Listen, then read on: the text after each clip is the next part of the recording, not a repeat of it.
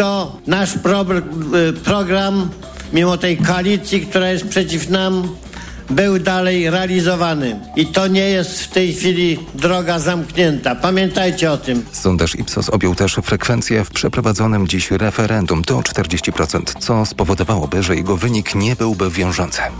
13%, jak już mówiłem, według badania Exit Poll zdobyła trzecia droga. Ze wstępnych wyliczeń na podstawie tego sondażu wynika, że Polska 2050 i PSL mogą liczyć na 55 mandatów w Sejmie. Wieczór wyborczy w sztabie trzeciej drogi obserwuje Monika Mroczko.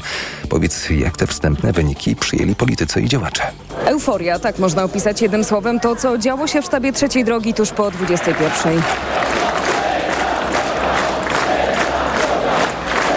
Jesteśmy zobowiązani, zaszczyceni.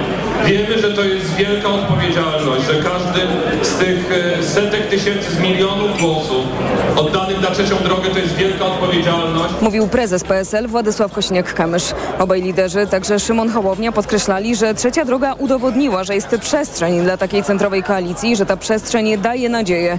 Złożyli też obietnicę, że jeśli badania Exit Poll się potwierdzą, to dojdzie nie tylko do zmiany rządu, ale przede wszystkim do zmiany jakości rządzenia. Ze sztabu trzeciej drogi Monika Mroczko. Dziękujemy. 8,6% to sondażowy wynik lewicy. To daje jej około 30 mandatów. Tak ten wynik zaraz po jego ogłoszeniu w sztabie na warszawskim Służewcu komentowali liderzy Nowej Lewicy Włodzimierz Czerzasty i Robert Biedroń. Bez względu na to, jakie są liczby, po 18 latach lewica wraca do współrządzenia. Wiecie, co to znaczy? Szanowni Państwo, 15 października skończył się PiS. Droga Europo, 15 października Polska wraca do Europy. Lewica zapowiada, że w przyszłym Sejmie i rządzie będzie zabiegać o realizację swoich postulatów programowych, m.in. legalną aborcję, tanie mieszkania na wynajem i rozdział państwa od kościoła. Dopiero teraz głosowanie kończą Polacy w Wielkiej Brytanii. To oznacza, że zaczyna się wyścig z czasem dla tamtejszych komisji, o czym więcej z Londynu. Tomasz Orchowski z redakcji zagranicznej Radia Tok FM. Członkowie komisji mają tylko 24 godziny, żeby policzyć głosy. Przyznają, że to bardzo trudne zadanie, a w komisjach, które się nie wyrobią, głosy się zmarnują. Obawy w tej sprawie wyrażali głosujący, z którymi rozmawiałem przed londyńskimi lokalami wyborczymi. Wiadomo, że te głosy zagraniczne są głównie przeciwko, więc starają się uniemożliwić, żeby wszystkie zostały policzone. Boję się, wie pan, bo przy tych, e, jak zrobili 24 tylko godziny, to dlatego się boję, że to może pójść z tego, no ale no, akcję trzeba jakąś podjąć. Lepiej przyjść i wziąć udział niż nie wziąć. Tylko w Londynie do głosowania zarejestrowało się ponad 40 tysięcy ludzi. W sumie na Wyspach zrobiło to więcej niż 160 tysięcy osób. Z Londynu Tomasz Surchowski, TOK FM. A są takie komisje, w których głosowanie wciąż trwa. Osoby, które ustawiły się do godziny 21 w kolejce do komisji wyborczej w Polsce mają prawo oddać głos. Tak jak na przykład w Komisji Obwodowej 124 w Krakowie. By oddać głos czeka tam wciąż kilkaset osób. Okazuje się, że do listy wyborców dopisało się 1500 osób, głównie studentów, a kart do głosowania przygotowano o połowę mniej. Na miejscu jest Katarzyna Młynarczyk-Kasiu. Ile jeszcze czasu potrzeba, żeby wszyscy mogli zagłosować? Marek Jasica, przewodniczący komisji, nie jest nastawiony zbyt optymistycznie. Jak mówi, jeśli uda się przed północą, to będzie duży sukces. Jego zdaniem kompletnie zawiodła organizacja do listy, dopisano za dużo osób. Kiedy przybyliśmy tutaj dzień przed wyborami w sobotę, okazało się, że księgi adresowe zawierają 3000 osób, 1500 lokalnych mieszkańców i 1500 dopisanych studentów. Jest to o tyle dziwne, że w tym budynku są trzy komisje. I każda z nich mogłaby przyjąć dodatkowe osoby. W komisji numer 124 wyznaczono też bardzo małe pomieszczenie. Nie zapewniono odpowiedniej ilości osłon do głosowania. O 20.30 zostało zaledwie kilka kart do głosowania. Dodatkowe 800 przywieziono tuż przed 21. Z Krakowa Katarzyna Młynarczyk. TOK FM. W Radiu TOK FM trwa wieczór wyborczy. Ja już zapraszam na wspólny poranek wyborczy, który przygotowały trzy redakcje. TOK FM, Gazeta.pl i Gazeta Wyborcza. Rozpocznie się o 6 rano i potrwa do południa. Słuchasz informacji TOK FM. I jeszcze wiadomość ważna dla kibiców. Polska walczy w Warszawie na Narodowym. Polska-Mołdawia to mecz eliminacji Mistrzostw Europy. Aktualny wynik 1 do 1 trwa druga połowa spotkania. Dzięki wygranej 2 do 0 nad Wyspami Owczymi podopieczni Michała Probierza awansowali na drugie miejsce w grupie E i są wciąż w grze o awans na Euro 2024. Teraz prognoza pogody. Pogoda. Poniedziałek to przelotne opady deszczu w górach, również deszczu ze śniegiem. Temperatura maksymalna jutro od 7 stopni na południu do 12 nad morzem. Chłodniej w górach od 5 do 8 stopni. Radio TOK FM. Pierwsze radio informacyjne. Wieczór wyborczy w Radiu TOK FM. 22.07 przed mikrofonem Adam Ozga. To jest wieczór wyborczy w Radiu y, TOK FM. Są wciąż z nami dr Marta Żarkowska-Balas, socjolożka i politolożka z Uniwersytetu SWPS i profesor Przemysław Sadura z Wydziału Socjologii Uniwersytetu Warszawskiego, współpracownik krytyki politycznej. Y, Dobry wieczór y, raz jeszcze. Za chwilę wrócimy do rozmowy, ale łączymy się z reporterem TOK FM Sebastianem Wierciakiem. Witaj Sebastianie. Ty obserwowałeś głosowanie w Berlinie. Dobry wieczór. Słyszeliśmy Dokładnie. w informacjach e, Radia Tok FM e, Tomasa Orchowskiego e, z Londynu. On mówił o obawach, czy uda się, obawach wyborców, czy uda się w 24 godziny policzyć głosy. Czy podobne obawy towarzyszą wyborcom w Berlinie? No, byłem dzisiaj w dwóch komisjach wyborczych, w ambasadzie w Be Polski w Berlinie, w Instytucie Polskim w Berlinie y, i w obu sytuacjach usłyszałem y, spokojnie, damy radę, wszystko prześlemy w ciągu 24 godzin. W poprzednich latach y, to liczenie zajmowało nam godzin kilka, do rana właściwie było już wszystko policzone. Jest specjalny, nowy system PKW, żeby elektronicznie wysłać te głosy do Warszawy, później będzie telefon z Warszawy potwierdzający to, że te informacje doszły lub że ewentualnie trzeba coś poprawić, ale tak jak mówię, otrzymywałem zapewnienia, że 24 godziny e, to jest czas, który powinien wystarczyć. Tym bardziej, że przypomnijmy, że e, doskonale wiadomo, kto się pojawi, kto będzie głosował. To było po około 2000 osób, e, po kilka osób w komisjach, także, także te komisje są przygotowane na, na to, kto przyjdzie. Prawie 90, ponad 90% tych, którzy zadeklarowali, że będą głosować przyszli i zagłosowali nawet do 20. E, także uspokajają mnie tutaj w Berlinie. Damy radę. Sebastian Wierciak z Berlina, bardzo Ci dziękuję. Bardzo wysoka frekwencja e, w Berlinie, ale też bardzo wysoka w całych e, wyborach par parlamentarnych. 72,9% to są wyliczenia Ipsos. To się oczywiście może jeszcze zmieniać, podobnie jak rozkład mandatów, ale jest on bardzo ciekawy. Prawo i Sprawiedliwość 200, Koalicja Obywatelska 163, Trzecia Droga 55, Lewica 30, Konfederacja 12 to oznacza, że opozycja razem ma 248 mandatów. Trzecia droga, Koalicja Obywatelska i Lewica mogą przejąć władzę w Polsce. Dokładne wyniki na tok.fm.pl, a my wracamy do rozmowy z dr Martą Żarkowską-Balas i profesorem Przemysławem y, Sadurą. Tak ogólnie chciałbym jeszcze raz spojrzeć na y, wyniki tych y, wyborów parlamentarnych. Co zdecydowało o no, zwycięstwie patrząc na mm, procentowy rozkład głosów, ale jednak porażce Prawa i Sprawiedliwości? tutaj hmm, to jest trudne pytanie, bo tak naprawdę tych czynników jest bardzo wiele. Myślę, że przede wszystkim to jest ogromna mobilizacja przeciwników Prawa i Sprawiedliwości po to, żeby odsunąć tę partię od e, władzy. Mm, wiemy, jak mogłyby się skończyć kolejne, jak mogłaby się skończyć kolejna kadencja rządów Prawa i Sprawiedliwości, patrząc na przykład Węgier na przykład, więc tutaj też e, ta, ta historia myślę, że motywowała ludzi do, do działania. Tutaj mamy do czynienia i z rozczarowaniem jakością demokracji w Polsce i z rozczarowaniem też sposobem funkcjonowania państwa w ogóle, bo w tym momencie mamy wiele e, niedobrze funkcjonujących dziedzin, którymi powinno się zajmować państwo. Profesor Przemysław Sadura.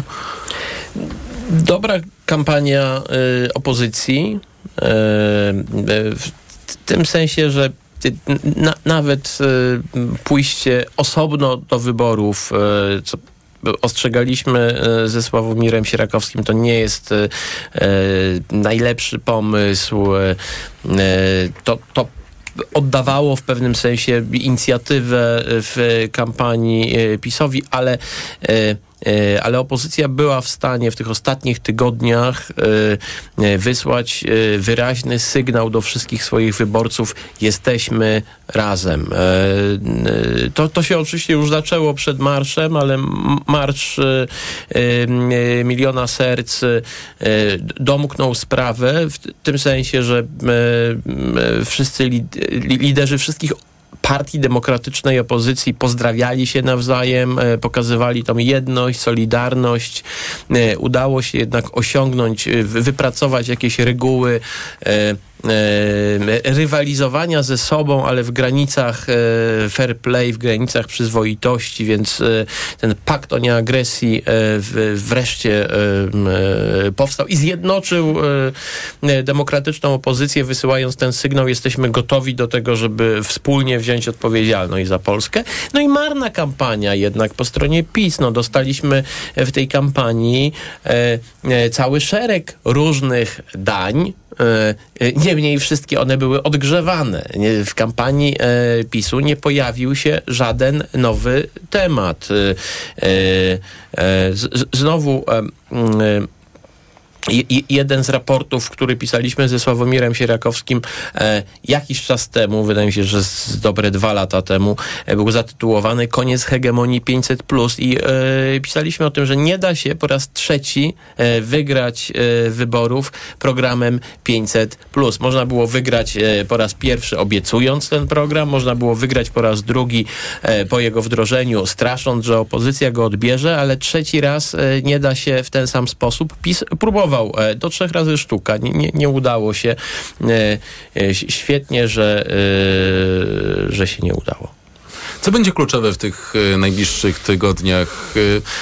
Jarosław Kaczyński, choć jak wynika z jego przemówienia ogłaszając zwycięstwo, zdaje sobie sprawę e, z porażki, prawdopodobnie podejmie jakąś próbę utworzenia rządu. Tak też sygnalizował prezydent Andrzej Duda, że em, powierzyć zamierza zwycięskiemu ugrupowaniu e, misję tworzenia rządu. Pierwszą i najważniejszą rzeczą są te ostateczne wyniki wyborów, które. Wtorek pokażą nam, w, w, w jakich regułach, w ramach jakich reguł gry się poruszamy. E, Tutaj myślę, że ta, ta próba stworzenia rządu będzie skazana na, na porażkę. Potencjalny koalicjant Konfederacja nie ma wystarczającej liczby mandatów. I nie widzę też szansy na przeciągnięcie polityków z, z pozostałych partii. Zresztą bardzo bym to odradzała, bo to jest rzecz, której wyborcy nie wybaczają. No, bywali tacy. Profesor Przemysław Sadura, co jest kluczowe w najbliższych y, tygodniach, w okresie tworzenia się tych y, nowych rządów? Że, no, wszyscy się spodziewają, że prezydent w pierwszej kolejności odda jednak inicjatywę e, Prawu i Sprawiedliwości. E, nie dlatego, żeby mieć, e, żeby miał mieć nadzieję na to, że e, PiSowi w jakiś magiczny sposób uda się wyczarować bezwzględną, przypomnę, większość w Sejmie.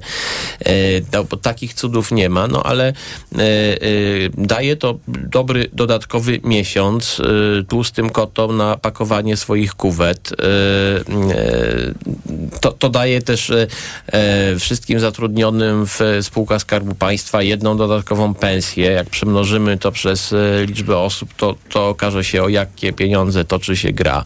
Więc wydaje mi się, że teraz to już tylko o to chodzi, żeby spalić te dokumenty, które mają być spalone, zrobić ostatnie przelewy i, i, i, przeprosić e, i spadać. Bardzo dziękuję. Y, Gośćmi wieczoru wyborczego Radia Tok FM byli dr Marta Żerkowska-Balas, socjolożka i politolożka z Uniwersytetu SWPS i profesor Przemysław Sadura z Wydziału Socjologii Uniwersytetu Warszawskiego, współpracownik krytyki politycznej. Opozycja razem może liczyć na 248 mandatów. Koalicja Obywatelska z Trzecią Drogą i Lewicą mają największe szanse na utworzenie rządu po wyborach parlamentarnych. Już za chwilę profesor Adam Gędźwił, socjolog z Katedry Rozwoju i Polityki Lokalnej Uniwersytetu Warszawskiego. To jest wieczór wyborczy Radia Tok FM. Reklama. Jak lubicie się kochać? Spontanicznie, intensywnie, namiętnie i bez presji czasu? Maxigra Max daje Ci swobodę działania już po 12 minutach. Zawsze, kiedy macie ochotę na zbliżenie. Nie czujesz już presji czasu i możesz maksymalnie szybko zacząć działać tak jak lubicie i cieszyć się seksem. Maxigra Max. W rzeczywistości nic nie działa szybciej. Sprawdź sam. Sildenafil w porównaniu z tadalafilem zawartym w lekach na erekcję dostępnych bez recepty zaczyna działać szybciej. Maxigra Max. Jedna tabletka powlekana zawiera 50 mg sildenafilu do stosowania u dorosłych mężczyzn z zaburzeniami erekcji, czyli niezdolnością uzyskania lub utrzymania erekcji bądź wystarczającej do odbycia stosunku płciowego. Aby sildenafil działał skutecznie, konieczna jest stymulacja seksualna. Podmiot odpowiedzialny Zakłady Farmaceutyczne Polpharma S.A. To jest lek. Dla bezpieczeństwa stosuj go zgodnie z ulotką dołączoną do opakowania. Zwróć uwagę na przeciwwskazania. W przypadku wątpliwości skonsultuj się z lekarzem lub farmaceutą. Moja mama mówi, że nadchodzi jakaś forma transformacja. Transformacja to będą czyste energie ze słońca czy wiatru. W końcu pełna moc! Niezależność! Przyszłość budujemy już teraz. Zadbajmy, by była bezpieczna. Kampania Ministerstwa Klimatu i Środowiska. Reklama. Wieczór wyborczy w Radiu TOK FM. Godzina 22.17 przed mikrofonem Adam Ozga. Prawo i Sprawiedliwość wygrywa, ale przegrywa z wynikiem 36,8% oraz takie są przewidywania Ipsos. Dwustoma mandatami nie może liczyć na większość w nowym Sejmie, nawet w koalicji z Konfederacją. Opozycja natomiast może liczyć na 248 mandatów. To Koalicja Obywatelska, Lewica i Trzecia Droga. Wygląda na to w mniej lub bardziej odległej, na razie bardziej odległej przyszłości będą w stanie stworzyć rząd. Odsunęliśmy PiS od władzy. Koniec złego czasu, koniec rządów Prawa i Sprawiedliwości mówi lider Koalicji Obywatelskiej Donald Tusk. Frekwencja bardzo wysoka, 72,9%. Przed niektórymi lokalami wyborczymi wciąż kolejki w Krakowie. Słyszeliśmy o tym w informacjach TOK FM. Nawet do północy może potrwać głosowanie, bo ta kolejka jest bardzo, bardzo długa. Jest już z nami profesor Adam Gędźwił, socjolog z Uniwersytetu Warszawskiego. Dobry wieczór. Dobry wieczór. Ja chciałem zapytać o y, wątek, który jeszcze nie padł w wieczorze wyborczym Radia y, TOK FM, ani w wystąpieniach y, liderów, chyba że coś przegapiłem. Zwracamy jeszcze w ogóle uwagę na referendum, które towarzyszyło tym wyborom i co do którego większość wyborców opozycji, możemy domniemywać, nie wzięła w nim udziału? Chyba nie. Chyba, chyba referendum stało się już teraz tylko y, takim niknącym tłem y, tego wyniku wyborów. Y, wiemy też, że w prezentacji wyników ono zostało gdzieś pominięte w niektórych stacjach telewizyjnych, a w niektórych bardzo mocno zmarginalizowane. Jak teraz oglądamy pierwsze strony portali internetowych, stron mediów, widzimy wyraźnie, że informacje o referendum pojawiają się raczej gdzieś gdzieś bardzo, bardzo są ukryte. Także chyba wygląda na to, że, że, że kwestia referendum była istotna w okresie kampanii wyborczej, ale przestała być istotna, kiedy mamy już wyniki wyborów parlamentarnych. Te wstępne wyniki exit poll dają PiSowi 200 mandatów, Koalicji Obywatelskiej 163, Trzeciej Drodze 55, Lewicy 30, Konfederacji 12. E, biorąc pod uwagę bardzo wysoką frekwencję, biorąc uwagę, pod uwagę naturę tego badania exit poll, jeszcze przed nami late poll, no i oczywiście w, we wtorek prawdopodobnie pełne wyniki wyborów parlamentarnych. Z jak dużymi ewentualnie y, zmianami y, powinniśmy się tutaj y, liczyć. Pamiętam, że jak szykowaliśmy wieczór wyborczy, to padały takie hasła, że poranek może być zupełnie inny niż wieczór. To jest jeszcze możliwe przy takich wynikach? E, oczywiście wyniki, e, na pewno te liczby się zmienią. E, co do tego nie ma wątpliwości. Firmy badawcze realizujące badania Exit Poll zawsze wspominają o takim marginesie błędu, który wynika z prawidłowości statystycznych, a także no, z ich doświadczenia dotyczącego trafności prognozowania. W szczególności chodzi o to, co zrobili, jak zagłosowali wyborcy, którzy odmówili udziału w badaniu i odmówili odpowiedzi ankieterom. No, ich głosy w jakiś sposób trzeba, e, trzeba wliczyć do tej prognozy, którą, którą, którą zobaczyliśmy. W związku z tym e, no, ja bym ufał temu osądowi w, w, zakresie marginesu błędu, który mówi o tym, że 2-2,5 punkta procentowego mogą się wahać e, te wyniki. Być może nawet z pewnej ostrożności powiedziałbym, że, że, że nawet więcej. Jeśli rzeczywiście atmosfera nieufności wokół badań sondażowych była również wokół exit pola taka duża, jak w przypadku badań telefonicznych wcześniej, może się okazać, że ten błąd e, jest nawet nieco, nieco większy. Natomiast w momencie, w którym będziemy już znali wyniki tak zwanego late pola, czyli w sytuacji, w której ankieterzy e, z tych wylosowanych komisji obwodowych już jakby odczytają protokoły komisji i zaraportują te, te, te wyniki, które były w poszczególnych obwodowych komisjach, to te wyniki już nie powinny się zmienić e, radykalnie. Ten ostateczny wynik już nie powinien być, mieć odstępstwa większego niż pewnie pół punkta procentowego. Czyli nie, nie ma szans, żeby się to przełożyło na spadek mandatów y, opozycji.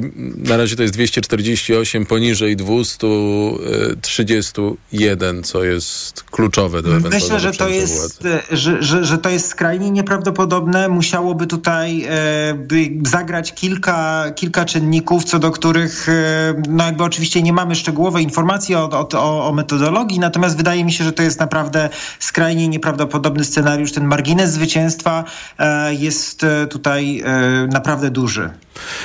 Czy wybory, które wszystko na to wskazuje, wygrała opozycja, były wyborami uczciwymi? E, To y, rozmawialiśmy już o tym wielokrotnie w trakcie kampanii wyborczej, że e, kampania wyborcza e, była skrzywiona. Była skrzywiona na korzyść partii sprawującej władzę. Skala wykorzystania zasobów państwa do celów kampanii wyborczej na rzecz partii sprawującej władzę była niespotykana. Była na niespotykaną do tej pory skalę. Nie chodzi tu tylko o wykorzystanie mediów publicznych, z tym w jakimś sensie już zdążyliśmy się oswoić, ale również o, tą, e, o to współwystępowanie kampanii parlamentarnej z kampanią referendalną i zaangażowanie spółek Skarbu Państwa, e, fundacji związanych ze spółkami Skarbu Państwa w kampanię referendalną. Myślę, że to oczywiście miało przełożenie na, e, na to, jak, jakie były zachowania wyborcze, natomiast widać wyraźnie, że również nie zniechęciło to Polaków do tego, żeby wyrazić swój sprzeciw. Profesor Adam Gędźwił, socjolog z Katedry Rozwoju i Polityki Lokalnej Uniwersytetu Warszawskiego, był y, gościem wieczoru wyborczego Radia Tok FM. E, Bardzo dziękuję, a jest już z nami Kastor Kurzelewski, analityk polityki Insight. E, Dobry wieczór. Dobry wieczór panu i państwu. Konfederacja była tą, która y, jeszcze przed wakacjami miała wywracać stolik. Dzisiaj Sławomir Mencen przyznaje, mieliśmy wywracać stolik, ale y, nie udało się. To jest również moja osobista porażka. Co się stało z Konfederacją w tych wyborach? No, można powiedzieć, że Konfederacja, jeśli wywróciła ten stolik, to na samą siebie, ponieważ Konfederacja, o ile wyniki exit poli się potwierdzą, co, o czym też nie możemy przesądzać, bo mm, z różnych powodów, między innymi turystyki wyborczej, dużo trudniej było w tym roku te e, exit pole przeprowadzić. Natomiast o ile te wyniki się potwierdzą, to Konfederacja pogorszyła swój procentowy wynik z wyborów e, 2019 roku, aczkolwiek z symulacji Ipsosu wynika, że wprowadzi o jednego posła więcej. Niezależnie od tego, czy wprowadzi, czy nie wprowadzi, jest to zdecydowanie porażka dla Konfederacji, ponieważ w pewnym momencie w wakacje średnie poparcie Konfederatów dobijało do 14%, a niektórzy o co bardziej gorących głowach zastanawiali się, czy Konfederacja nie dobije do 20% w tych wyborach. Jak widać, zupełnie się to nie wydarzyło. E, Konfederacja miała swoje problemy już w trakcie kampanii, w ciągu ostatnich tygodni kampanijnych, to znaczy wydaje się, że wyszły na wierzch e, pewne strukturalne problemy Konfederacji, e, brak kadr czy niewielkie kadry, problemy finansowe, to znaczy niemożliwość konkurowania finansowego z e, największymi graczami. Natomiast e, to nie wszystko, ponieważ e, już pod sam koniec kampanii Konfederacja miała około 8-9% w sondażach. E, Obecny wynik, jeśli się potwierdzi, będzie dużo niższy od tego wyniku, który był prognozowany również przez nas, przez Politykę Insight.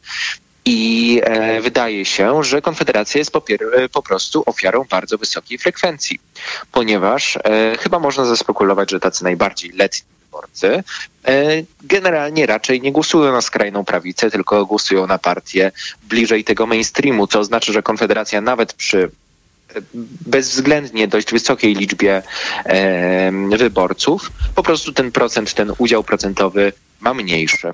To jest bardzo zróżnicowane środowisko. Zresztą słyszeliśmy to e, w różnego rodzaju wywiadach przed e, wyborami, gdy zmierze, zestawieni, zderzeni z cytatami e, z kandydatów Konfederacji, liderzy tego ugrupowania mówili, ale on nie wejdzie, ale on nie wejdzie. E, No i rzeczywiście. I, rzeczywiście, to prawda, rzeczywiście tak się e, stało. Sławomir Mencen mówi, że to jest również moja osobista porażka. Jak będzie miał na chłodno sytuację przeanalizuje, choć chłodno w ogóle mówił generalnie, to będzie wyciągał wnioski. Czyja to jest porażka? Mencena Bosaka? To jest bardzo trudne pytanie. No, oczywiście lider zawsze przyjmuje odpowiedzialność w dużym stopniu za to, co się wydarzyło. Natomiast ja nie mam osobiście takiego przekonania, że inny lider mógłby poradzić sobie tutaj jakoś znacząco lepiej. To znaczy, Konfederacja po prostu jest środowiskiem, które ma mocne wady, być może e, środowiskiem, które powinno w pewnym momencie postawić dużo bardziej na angażowanie ludzi do zaangażowania się w działanie partyjne. E, być może środowiskiem, które mogło w jakiś lepszy sposób prowadzić fundraising. Natomiast co do zasady, wszystkie rzeczy, które wydaje się zawiodły w kampanii Konfederacji, wynikają raczej z jej natury, i z przyczyn strategicznych, z umiejscowienia na scenie politycznej, właśnie z tych problemów strukturalnych, niż z jakichś pojedynczych błędów taktycznych. Dlatego, o ile e, lider zawsze jest w pewnym stopniu odpowiedzialny, o tyle trudno mi powiedzieć, czy jakiś inny lider mógłby sobie poradzić lepiej niż e, Mencen z Bosakiem. Być może, oczywiście to jest gdybanie. My nie mamy dostępu do światów możliwych, światów równoległych, jak chcieliby niektórzy filozofowie. Natomiast e, być może jest tak, że rzeczywiście, gdyby na przykład mocniej postawiono na Grzegorza Brauna w kampanii, spekuluje teraz. Być może byłoby inaczej. Tego nie wiemy. Mało tego, tego nigdy się nie dowiemy. E, wynik Konfederacji jest dla nich na pewno porażką, na pewno jest wielkie rozczarowanie. E, zobaczymy, bo te słowa Sławomira Mencena brzmią jakby sam miał się zastanawiać nad swoją przyszłością, czy jako lidera partii, czy w ogóle w polityce. Więc zobaczymy, co przyniosą najbliższe dni. Oj, tak, dokładnie tak to brzmiało. Bardzo dziękuję. Kastor Kurzelewski, analityk polityki Insight, y, był gościem wieczoru wyborczego w Radiu Tok FM, a jest już z nami doktor Justyna Kajta, socjolożka z Uniwersytetu SWPS. Mm, dobry wieczór. Przed wyborami y, dużo było mowy o y, mobilizacji y, kobiet, akcja kobiety y, na wybory. Y, ona przyniosła skutek. Wiemy już o tym na tym etapie sondażowych wyników? Tak, dokładnie. Nawet sobie sprawdziłam i e, zgodnie z danymi Ipsosu, jeśli chodzi o kobiety, to 73,7% kobiet e, zagłosowało. Więc to na pewno jest e, duży sukces, bo jeszcze niedawno wszyscy rozmawialiśmy o tym, że prawie połowa kobiet nie chce pójść na wybory i to były też przede wszystkim młode kobiety. No i tutaj te wyniki pokazują, że nawet więcej kobiet niż mężczyzn poszło na wybory, czyli, czyli myślę sobie, że wszystkie te frekwencyjne kampanie rzeczywiście odniosły sukces. E, czy wiemy, jak te głosy się rozkładały, czy jest jeszcze za, na co za wcześnie? E, tak, nie mam tutaj z podziałem na, e, na wiek, natomiast jeśli chodzi ogólnie, to właściwie to jest też dosyć ciekawe, bo wybory kobiet są dosyć podobne do tych wyborów, które mamy, te, te ogólne, bez, bez podziału na wiek, bo pierwszym wyborem byłby PiS i to jest 36%, potem jest Koalicja 33%, potem Trzecia Droga 13%, potem Nowa Lewica 10%, E, i potem Konfederacja 3%, czyli Konfederacja nie wchodziłaby, gdyby kobiety decydowały o tym, e, kto wchodzi do Sejmu. No i też w sumie jest ciekawe, że ten PiS jest tutaj na pierwszym miejscu, bo spojrzałam sobie też na wyniki e, wyborów młodych osób w wieku 18-29, no i tam ten układ jest inny. E, czyli pewnie fajnie byłoby zobaczyć jutro czy pojutrze, w jaki sposób to się też e, przekłada, jeśli weźmiemy pod uwagę jednocześnie i wiek, e, i płeć. Bo, bo młodzi głosowali na pierwszy, ich pierwszym wyborem to była Koalicja Obywatelska i to prawie 30%, drugim Lewica, trzecim Trzecia Droga, a czwartym Konfederacja i piątym to PiS. Mm, co decydowało o zaangażowaniu kobiet w te konkretne y, wybory. O, od razu mi się nasuwa, że znaczenie musiał mieć y, wyrok Trybunału Konstytucyjnego w sprawie aborcji. Tak, no i właściwie obserwowaliśmy w tych badaniach, że po tym 2020 roku była bardzo duża mobilizacja kobiet, e, wzrost zainteresowania politycznego, e, też dużo większa taka identyfikacja lewicowa.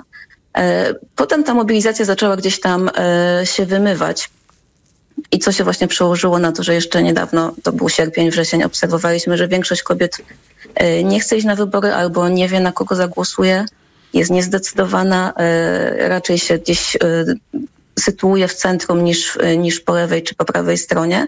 I te ostatnie tak naprawdę, wydaje mi się, tygodnie kampanii i te kampanie profrekwencyjne, ale też mobilizacja partii opozycyjnych, które zaczęły do tych kobiet dużo więcej mówić. E, i zaczęły mówić o e, problemach kobiet, e, wydaje mi się, że tutaj przełożyło się na to, jakie wyniki obserwujemy dzisiaj. A ten dołek, z czego on mógł wynikać? No ja mam taką intuicję, że gdzieś pomiędzy wyrokiem, mm, protestami, które no nie przyniosły efektów, to też jakby trzeba o tym powiedzieć, że te protesty też przyniosły duże rozczarowanie i takie rozczarowanie może właściwie pójść w dwie strony. Albo może przerodzić się w gniew i mobilizację w ruchy społeczne na przykład, czy w jakieś partie polityczne, ale może też się przerodzić w wycofanie. No i wydaje mi się, że jednak to wycofanie częściej obserwowaliśmy, a jednocześnie partie opozycyjne chyba trochę za późno zaczęły w ogóle mobilizować kobiety, w tym młode kobiety wokół, wokół swoich jakby też kampanii, wokół swoich programów. Może za, trochę za późno zaczęli też, zaczęły też mówić o tym, jakie rozwiązania w swoich programach przeznaczone dla kobiet mają. A ten temat y, aborcji, Pani zdaniem, y, on wystarczająco wybrzmiał y, w kampanii y, wyborczej? Bo przypominam sobie też y, te emocje, która towarzyszyła y, strajkowi Mhm. kobiet w roku 2020 i to była emocja, choćby w hasłach, to była emocja wyborcza, mimo że minęło dużo czasu oczywiście od tego czasu. Mhm, mhm, mhm. No wydaje mi się, że ta końcówka kampanii trochę bardziej chyba przyniosła znowu wspomnienia z tego strajku. E, Jak sobie przypominam różne e, filmiki, które pojawiły się w ramach kampanii Kobiety na wybory, no to one bardzo często podejmowały właśnie temat e, i praw reprodukcyjnych i właśnie tego, do czego może doprowadzić niepójście do wyborów, czyli niezabranie głosu w tym, w tym temacie. Więc na pewno przede wszystkim ta mobilizacja kobiet e, była skierowana e, w te tematy właśnie praw reprodukcyjnych. I trochę takie przypominanie chyba tych emocji związanych z tym, jak to było wtedy. Bardzo dziękuję. Doktor Justyna Kajta, socjolożka y, z Uniwersytetu SWPS, y, była gościnią TOK 300, nie, TOK 360 y, od poniedziałku do piątku o godzinie 18, a to jest wieczór wyborczy Radia y, TOK FM, godzina 22.33 w wyborczą niedzielę 15 października. Jest już z nami profesor Rafał Chwedorok, politolog z Uniwersytetu Warszawskiego. Y, Dobry wieczór, panie profesorze. Dobry wieczór, witam. To jeszcze raz krótko. Prawo i Sprawiedliwość 36,8%, Koalicja Obywatelska 31,6%, Trzecia Droga 13%, Lewica 8,6%, Konfederacja 6,2%, y, bezpartyjni samorządowcy i Polska jest jedna pod progiem wyborczym. Frekwencja według badania Ipsos 72,9%, jeżeli chodzi o podział na mandaty. PiS 200, Koalicja Obywatelska 163, Trzecia Droga 55, Lewica 30, Konfederacja 12, opozycja razem może liczyć nie biorąc pod uwagę Konfederacji, na 248 mandatów i e, w drugim kroku utworzenie e, nowego e, rządu. Premier Donald Tusk? No to chyba nie ulega najmniejszej wątpliwości. Skala przewagi Platformy Obywatelskiej nad obiema pozostałymi mm, opozycyjnymi partiami, które teraz przestaną zapewne być opozycyjnymi partiami, a staną się koalicjantami Platformy jest bardzo jednoznaczna. Donald Tusk trochę w swoim stylu, trochę to przypominało wybory 2011 roku, mm, zaryzykował i w olbrzymim stopniu uczynił y, kampanię Platformy kampanią skoncentrowaną na, na jego osobie. No jeszcze w końcówce oczywiście Rafał Trzaskowski do tego się mm, dołączył i to też jakby indywidualnie wzmacnia mm, jego jako polityka. Wreszcie także, jeśli porównamy sobie wynik Platformy Obywatelskiej z tych wyborów, zakładając, że, że tu się nic strategicznie nie, nie zmieni, jeśli chodzi o mm, przyszłą główną siłę y, koalicji rządzącej, to wynik Platformy i Koalicji Obywatelskiej jest zdecydowanie lepszy niż był w roku 2019. Wówczas zresztą dość naiwnie uznano, że, że to był słaby wynik. On nie był słabym wynikiem, to już wtedy w liczbach bezwzględnych PO dostała najwięcej od 2011 roku mm, głosów. Mm, Wreszcie także wówczas e, otrzymała paręset tysięcy głosów zupełnie nowych wyborców i to dzisiaj już, to już chyba wiemy, potwierdziło się i, i, i Platforma, tak jak to niegdyś w jej, w jej najlepszych politycznie latach było, no, stała się główną siłą wśród najmłodszego pokolenia mm, wyborców. To wszystko per saldo wzmacnia pozycję Donalda Tuska wobec wszystkich innych potencjalnych mm, koalicjantów. A z jakimi argumentami e, pozostali liderzy, czyli Władysław Kosiniak-Kamysz, Szymon Hołownia, a także e, liderzy e, lewicy zasiądą do tych e, rozmów koalicyjnych? Bo ja myślę, że we wszystkich jest poczucie, że oni się dogadać muszą po prostu, e, ale jednocześnie e, każdy będzie miał swoje interesy tutaj. Tak, ale wszystko wskazuje na to, że nie będzie żadnej innej możliwości stworzenia rządu w tym Sejmie poza koalicją mm, rzeczonych trzech y, partii. Trzecia droga będzie miała za sobą argument y, i realnych postaci i licznej grupy posłów i posłanek, mm, ale także argument, który określiłbym roboczo mianem postsondażowego to znaczy, że wynik tej formacji, gdyby się potwierdził, to okazałby się wyższy od e, niemal wszystkich sondaży dotyczących mm, tej, e, tej formacji. Wreszcie tak, że jeśli słuchać się uważnie w, w to, co dzisiaj padło, to ile od prezesa PSL y, usłyszeliśmy to, czego należało się spodziewać, to Szymon Hołownia stwierdził, że to jest koniec rozdawnictwa. To znaczy, mm, że być może cała obecna trzecia droga, być może tylko Polska 2050 będzie próbowała być w kwestiach ekonomicznych liberalnym e, nurtem tej koalicji. Być może ludowcy z kolei będą próbowali w kwestiach obyczajowych być mniej progresywni, Mm, od głównego nurtu Platformy i od Lewicy. Mm, no, Lewica zaś będzie wnosiła agendę progresywną w kwestiach światopoglądowych.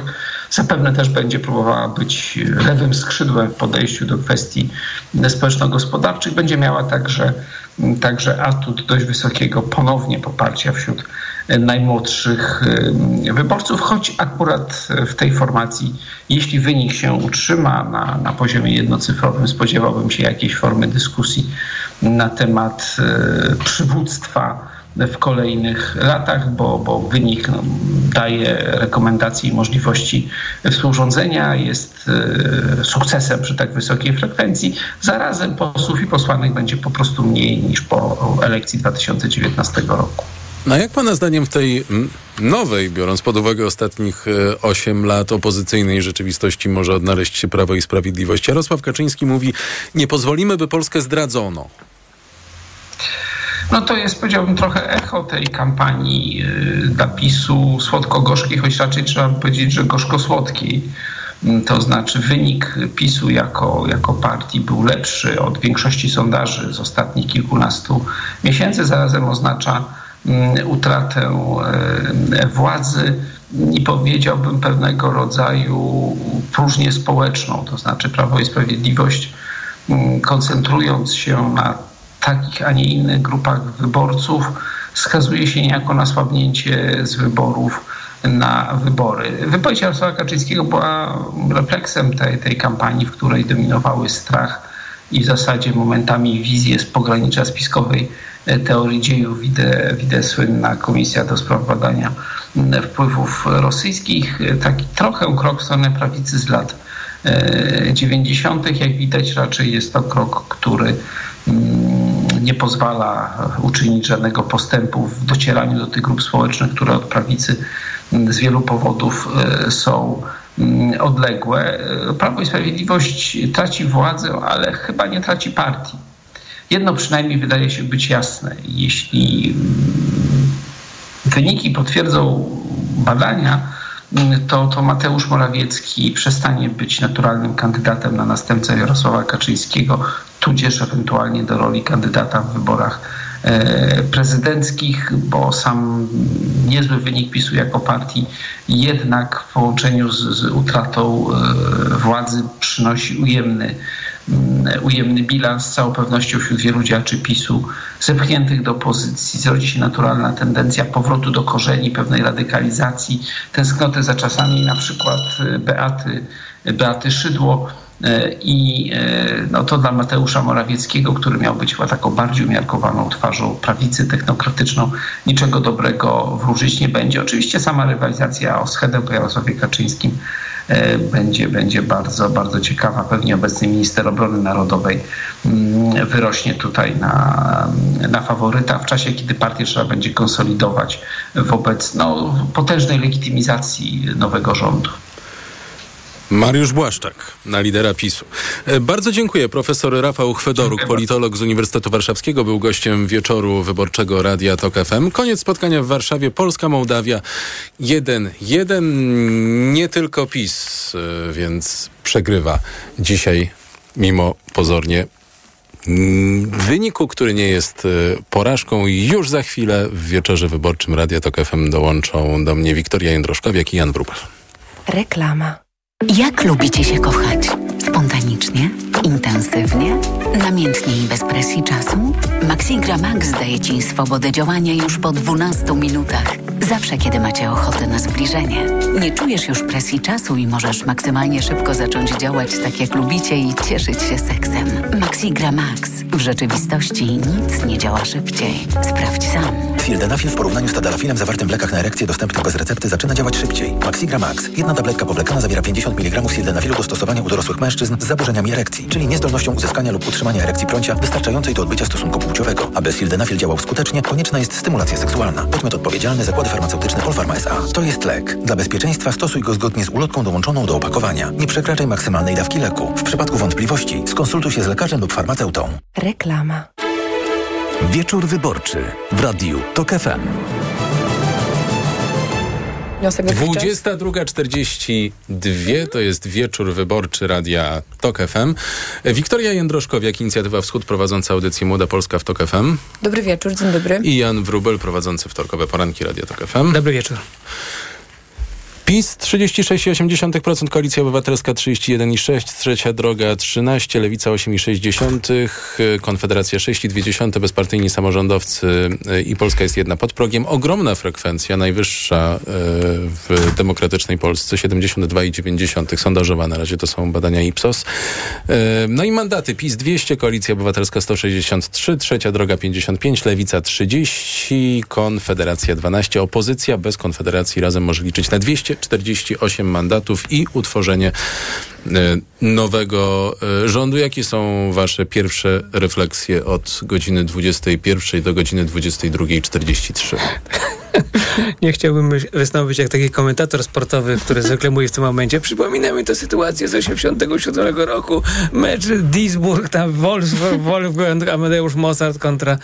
Ale trochę mi to oczywiście przypomina sytuację z, z młodego Tuska i młodego PiSu, kiedy większa frekwencja wyborcza niż zakładaliśmy spowodowała upadek pierwszego rządu PiS. No.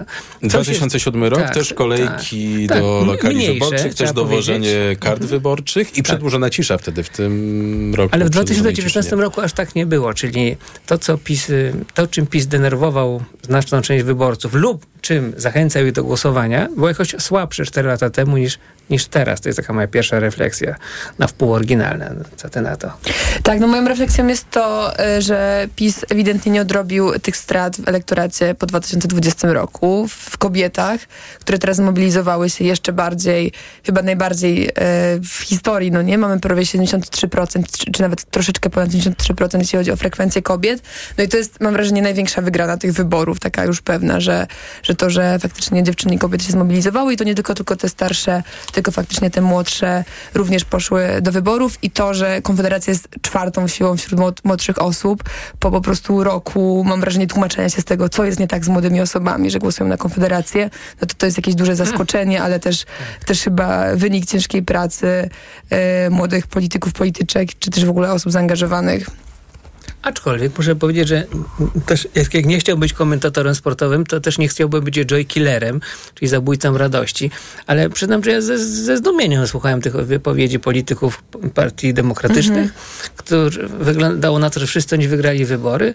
No patrzę, że lewica ma wynik taki, co kot napłakał i to jak w tak zwanym normalnym kraju, który, 8,6%, który nie istnieje 30 normalny kraj. No to jak, jak na wielką siłę polityczną, e, to jest po prostu słaby wynik Ale liderzy. mówi Włodzimierz Czarzasty, po 18 latach wracamy zachęcamy do współrządzenia. Liderzy, liderzy powinni tam się posypać y, głowę sobie popiołem, a nie mówić, że zwycięstwo. Trzecia droga ma pewne powody do zadowolenia, to akurat chyba rzeczywiście tak No jest. myślę, że oni mają ogromne. Ale to dlatego, że były bardzo zaniżone oczekiwania wobec nich. No to, prawda, w, w, taki, w takiej sytuacji łatwo jest odtrąbić. Proszę, miało nas nie być, a mamy może 13%, może 12%. Też powstaje pytanie, czy my jeszcze powinniśmy mówić o trzeciej drodze, bo przypominam, że kiedy trzecia droga powstawała, to Władysław Kośniak-Kamysz i Szymon Hołownia deklarowali, że kluby w Sejmie stworzą oddzielne. No Kołosko deklaruje, że to się jeszcze okaże e, i od razu po, po tych wyników exit po, w wynikach exit polu to tak mówił, więc, więc wydaje mi się, że może faktycznie Michał trzeba Kobosko. poczekać. Tak, Michał Kobosko, wydaje mi się, że może faktycznie Ten trzeba poczekać, Kobosko. bo, bo wydaje mi się, że, e, że też ten ostatni miesiąc jakoś jeszcze bardziej ich zjednoczył, chociaż może to, to tylko PR i jestem naiwna, ale liczę, że nie. No, teraz może zagrają w coś, nie? Tak, to, to, to, mogą zagrać, ponieważ Koalicja Obywatelska, tu wrócę do mojego joy killingu, ma po prostu dobry wynik wyborczy. Nie, wcale, nie jest, wcale nie jest prawdą, że opozycja wygrała te wybory, ponieważ chyba każdy ślepy widzi, że te wybory wygrała partia, która 8 lat rządzi, co samo w sobie już jest zdumiewające yy, i to bardzo dobrym wynikiem wyborczym. Po prostu nieco gorszym niż niektóre z zakładanych scenariuszy, ale też nie wszystkie. To znaczy, jak sięgniemy do mm, takich analiz przedwyborczych sprzed 4, 5, 6 tygodni, zobaczymy, wiele z nich zakładało wynik PiSu w granicach 34%, prawda? Więc to jest, to jest zaskakująco dobry wynik, jak na partię, która tyle porobiła no, takie tak zwane hamówy i, i tak wielu osobom nacis- nacisnęła na odcisk i 8 lat rządzić już naprawdę się bardzo zmęczyła i, i, i na jej czele stoi Jarosław Kaczyński, e, trochę odklejony, e, mm, nie, niekoniecznie bardzo sympatyczny pan, no to słuchajcie, 36% w tej sytuacji to po prostu zwycięstwo wyborcze, prawda? To nie, ja rozumiem całą... On chyba nie ma takiego zdania. Jak słuchałam tego jego pierwszego przemówienia, to mam wrażenie, żeby się z tobą nie zgodził. Si, no dobrze, y, to, to ładnie o nim nawet świadczy, ale po prostu ja rozumiem, że jest arytmetyka i ta arytmetyka wskazuje, że kto wie, czy w tym Sejmie po kolejnych 854 krokach akurat opozycja, o ile nie będzie akurat wtedy w fazie walki między sobą, bo teraz też się tak zachwycamy tym, jak, jak pięknie liderzy partii demokratycznych występują razem i tak. Dobrze, to, to pięknie razem to jest kwestia ostatnich kilkunastu dni. To, to nawet jakbyśmy trzy miesiące temu rozmawiali, to mówimy o rywalizacji wtedy. Może ta faza wróci. Za dwa miesiące no nie wszyscy będziemy tak uśmiechnięci, jak jesteśmy dzisiaj. Za dwa miesiące może jeszcze, bo tak patrząc na kalendarz e, konstytucyjny, gdyby wykorzystywać e, wszystkie terminy, które e, w nim są, to za dwa miesiące to mniej więcej może być ten moment triumfu opozycji, ale potem rzeczywiście się może zacząć sypać. Na razie oni są ja trochę... też uważam, że to jest moment triumfu. To zakłada, że przez dwa miesiące racjonalni przywódcy y, partii, dzisiaj jeszcze opozycyjnych, będą mądrze, krok po kroku budowali takie porozumienie, które da im trwałą większość i zwycięstwo. Tak może być. Ja nie, nie uważam, że to tak może być, ale no, nie, nie, jakbyśmy się dzisiaj narodzili, mam, takie wrażenie czasami słuchając tych wieczornych komentarzy. W ostatnich kilkudziesięciu latach polskiej polityki wolnej Polskę, Polsce bywały dobre i złe, e, złe fa fazy i oczywiście dla opozycji może być dobra, ale wcale nie musi. No po nie musi. Zwłaszcza, y, że liderzy opozycji ręcznie pomijali to w kampanii wyborczej, ale przyjdzie im y, przejąć tę władzę w niezwykle y, trudnych warunkach budżetowych, politycznych. Trybunał Konstytucyjny przeciwny obozowi przyszłemu rządzącemu prezydent. Co tu i w jakich warunkach waszym zdaniem jest y, do załatwienia w najbliższym czasie, Wiktoria? No jestem bardzo ciekawa, czy te 100 konkretów Platformy Obywatelskiej e, to jest coś, o czym jutro liderzy będą pamiętali. Rafał Trzaskowski zarzekał się dzisiaj, e, że, że będzie o tym pamiętał i że to jest priorytet dla, dla nich. Pytanie, czy to będzie priorytet dla całej opozycji i też dla, dla całego obozu, który potencjalnie będzie rządził, no bo tam tych obietnic jest naprawdę dużo i one są czasami grube. To znaczy na przykład propozycja e, zalegalizowania związków partnerskich pierwsze 100 dni, no to brzmi jak coś, co e, ja bym miał jakiś taki ostudzony, miałabym taki ostudzony entuzjazm, czy to się wydarzy, ale już, już widziałam e, od razu po, po tych pierwszych wstępnych wynikach e, wszystkie organizacje e, queerowe i równościowe, które po prostu postowały, że zaczynają teraz odliczanie i będą patrzeć Tuskowi na ręce i całej, całej opozycji.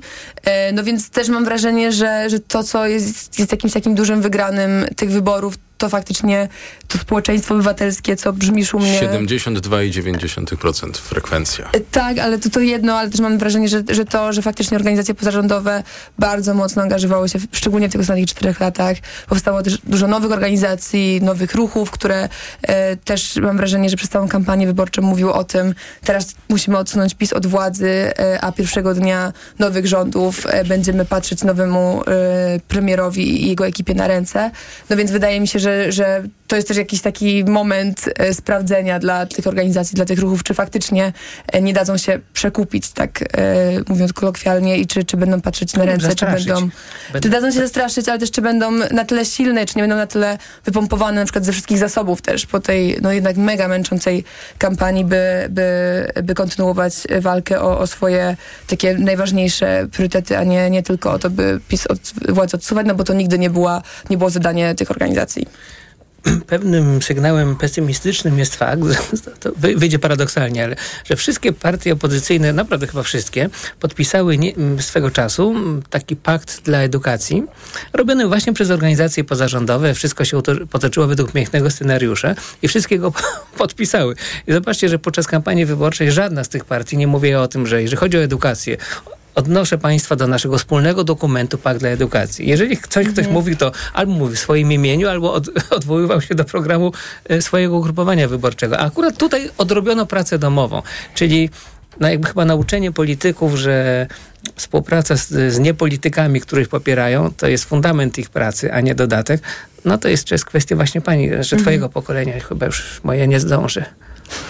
No tak na przykład wszystkie, e, wszystkie partie opozycji demokratycznej podpisały też manifest leśny, który zakłada zwiększenie czterokrotne e, bodajże e, obszarów chronionych, zakłada utworzenie nowych parków narodowych, zakłada praktycznie zupełną reformę lasów państwowych. To są naprawdę ogromne i też I wielu, kampanii to są wielkie budżety, się, które... Nie odwoływali się do tego po kandydaci, prawda? Nie mówi, słuchajcie, mamy Chyba, wspólny par- wielopartyjny program, ale nie podkreślali tego, że mamy wielopartyjny Mhm. program, bo centrale partyjne nie mówiły im, że słuchajcie, teraz podkreślamy, że jesteśmy jedną wielką drużyną. Przeciwnie, te centrale No tak. mówiły tak, pamiętajcie, że nie wiadomo jak będzie po wyborach, swoje musimy ugrać. No Koledzy, dobrze, ja tutaj kładę to teraz mówił. nacisk na te e, warunki polityczne, bo wcielając się e, mało życzliwie w e, domniemujemy przyszłego premiera Donalda Tuska, mówię no dobrze, ale musimy brać pod uwagę e, interesy naszych koalicjantów. E, W trzeciej drodze mamy przecież PSL, który ma e, całkiem silne skrzydło konserwatywne. No prezydent, prezydent nie pomaga. To jest bardzo trudna kohabitacja. Opozycja radykalna, żeby nie powiedzieć totalna opozycja, wszystko nam odsyła do tego Trybunału Konstytucyjnego, w którym rządzi Julia Przyłębska. My wiemy, że ten Trybunał Konstytucyjny jest, y, ma zły skład, ma wadliwy skład, ale też nie możemy y, tego zupełnie ignorować. No, no chcieliśmy w tych 100 dni, chcieliśmy, ale nie, nie, nie potrafimy. Jedno nie, zdanie nie. tylko powiem. Właściwie to można by ignorować, nie? To znaczy, e, nie to, że zachęcam do tego, nie? E, Denerwowało mnie takie przesuwanie pojęcia, co trzeba w Polsce, a co trzeba, Okej. kiedy nam się chce. Kupuję to. Ale gdyby Tak. już tak zrobić, no to wykorzystajmy, znaczy, gdybym był tym hipotetycznym Tuskiem, prawda, wykorzystujemy to. Skoro wreszcie zrobili z Trybunału Konstytucyjnego parapartyjny, e, taką trzecią izbę parlamentu, to my powiemy, w polskim systemie konstytucyjnym nie ma trzech izb parlamentu, do widzenia Trybunał Konstytucyjny. Będziemy przestrzegać orzeczeń, kiedy będzie to znowuż pełny Trybunał. I grać hamu, hamówę, to jest, znaczy to jest naprawdę hamowe. I myślę, że po latach historycy byliby oburzeni na tego Tuska, że tak by zrobił, ale no Ale ale też poprzeczka nie jest postawiona wysoko. nie, nie tak wysoko, jak byłaby 10 lat temu, prawda? No mnie wydaje się, że, że, że to jest trochę tak, że jest masa osób, która e, opozycji dała jakiś ogromny kredyt zaufania, e, niekoniecznie e, z uśmiechem na ustach. Jak myślę sobie na przykład o ruchu klimatycznym i o, o środowisku takim w ogóle zajmującym się ochroną przyrody, to myślę sobie, że no po latach rządów Tuska, kiedy otwierał nowe kopalnie węglowe, nowe elektrownie węglowe i nie tworzył żadnych parków narodowych, no wydaje mi się, że to, było, to była trudna decyzja, czy jakby jakiś taki trudny kierunek obrany On chyba mówił, że coś zrozumiał w Brukseli. tak, on dużo mówił, że zrozumiał w Brukseli i też na wycieczkach na, na Antarktydę, by oglądać tam zmianę klimatu. Myślę, że też mógł ją odczuć w ostatnim tygodniu w Polsce, kiedy mieliśmy 24 stopnie w Warszawie trzy dni temu, czy 23 stopnie.